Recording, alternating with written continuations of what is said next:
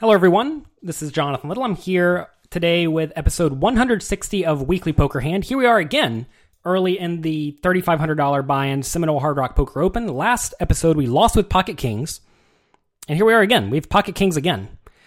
You know, a lot of people think, oh my God, I lost my Kings. I hope I don't get Kings again. Well, I'll take Kings over and over and over and over and over. However many times they want to give me the Kings, I'll take the Kings. So here, a player in the hijack seat makes it 300 button calls, small blind folds, and we are in the big blind with now a 22,000 stack. So we lost about 80 big blinds. I am definitely going to re raise this. This is a spot where we can easily play a big pot. It's always good whenever you lose a pot to play the next few big hands you have somewhat aggressively because quite often your opponents are going to think you're a little bit tilty. And that's obviously fantastic, right? If your opponents think you're tilty, you can often extract much more value than you quote unquote should. So anyway, I'm going to re-raise probably to about 1500 or so. I do make it 1450 and both players call. I could perhaps even make it a little bit bigger given we are somewhat deep stacked and the, you know, tilty image concern I just mentioned. Um, whenever you're out of position, you want to make it a little bit more than the size of the pot. And a pot size re-raise in this spot would be to about 4.5 times 300, which is 1350. We made it a little bit more. And I probably would have actually preferred something like 1600 or 1700. I think when we are deep, you can justify making it even a little bit more. But whatever. So both players call, which is perfectly fine. Oh, we get it. King, Jack, 10. We have top set. Top set's good. Uh, that said, we do lose to Ace Queen and Queen Nine. A lot of people always think immediately, oh my God, what do I lose to? And that's really not the main concern. Uh, of course, you want to be aware of the hands you lose to. But at the same time, what do you beat? Well, we beat King Jack and King 10, King Queen, Queen Jack, Queen 10, um, Pocket Jacks, Pocket 10s, Ace Jack, Ace. We, beat all sorts of stuff, right? So we're in great shape. We want to play a big pot here. If our opponents want to play for all the money, we're going to. So I bet 3000 into one into the 4400 pot.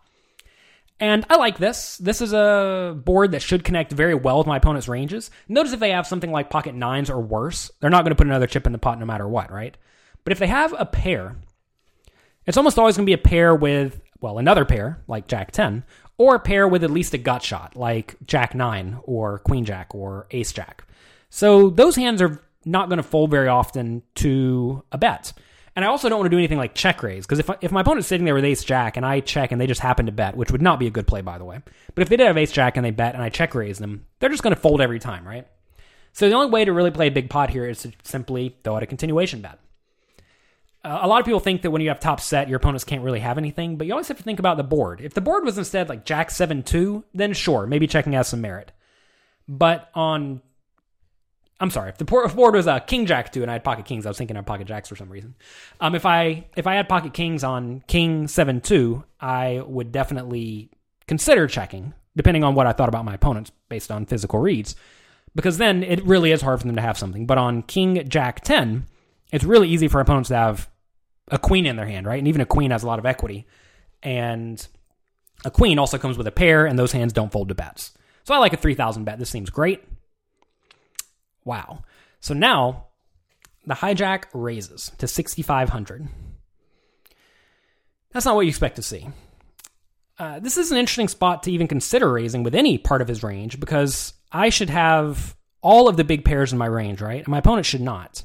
I sh- could also easily have ace queen in my range, and my opponent obviously could too. But whenever you both could have the same hands, that kind of each, cancels each other out. And if I have a lot of garbage here, if I actually am quote unquote on tilt and I have 8 7, obviously this raise is horrible, right? Because it makes it impossible for me to keep bluffing.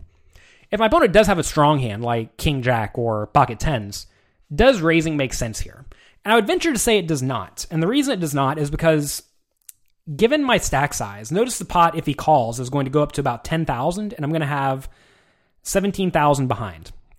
On the turn, most likely a 6,000 bet's going to go in. The pot's going to then go up to 22,000. I'm going to have about 10,000 behind. So my opponent can very easily get it all in by just calling. So he should definitely play his strong hand slowly here to give me every opportunity to bluff. And again, while I could have some queens in my range, if you get outdrawn, that's okay, I think. And my opponent really doesn't want to scare me off if he has a good hand. So it doesn't make sense to bluff here.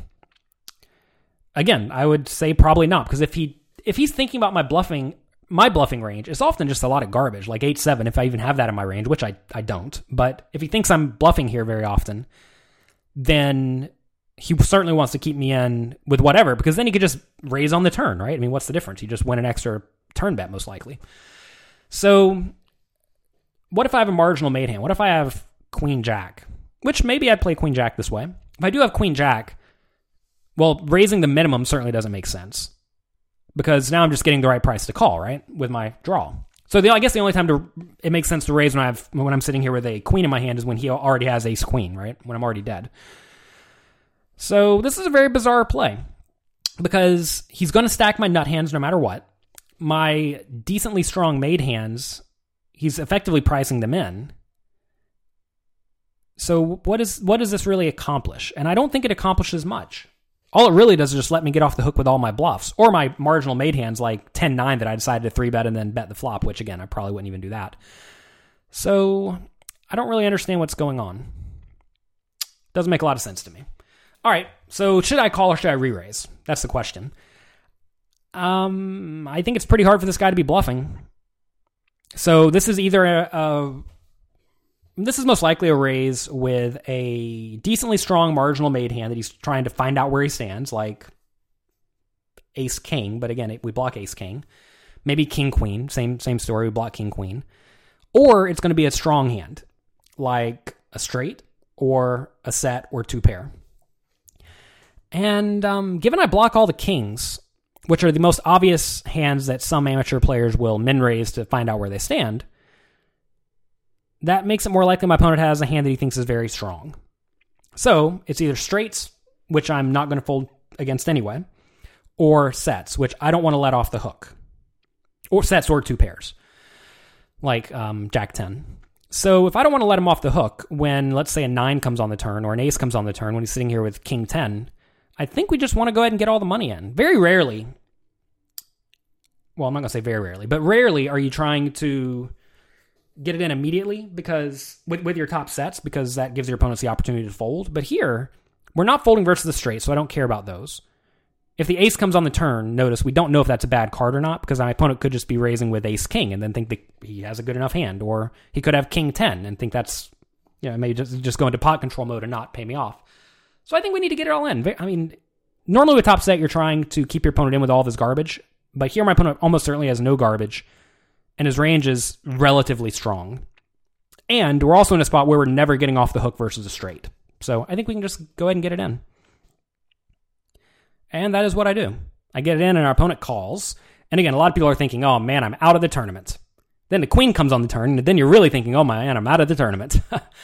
but my opponent had pocket jacks. And this actually illustrates very clearly why we want to get it in on the flop as opposed to play it a little bit slowly in this exact spot again, if the board is king 7 2 and I bet and my opponent raised, I would definitely just call. But on this board in particular, um, we want to get it all in because, well, I already explained it. um, anyway, turn happened to be a queen. So when my opponent does have a set of jacks here, which is what he had, and he ended up getting it in. If the turn's a queen, he's just going to check behind on the turn. I'm going to check the river. He's going to check, and I'm going to win a small pot or a medium pot.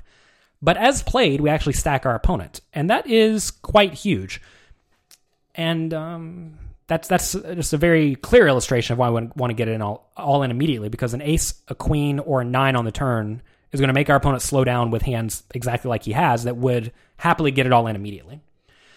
Um, and and again, I think my opponent played his hand quite poorly. There's no reason to raise this flop.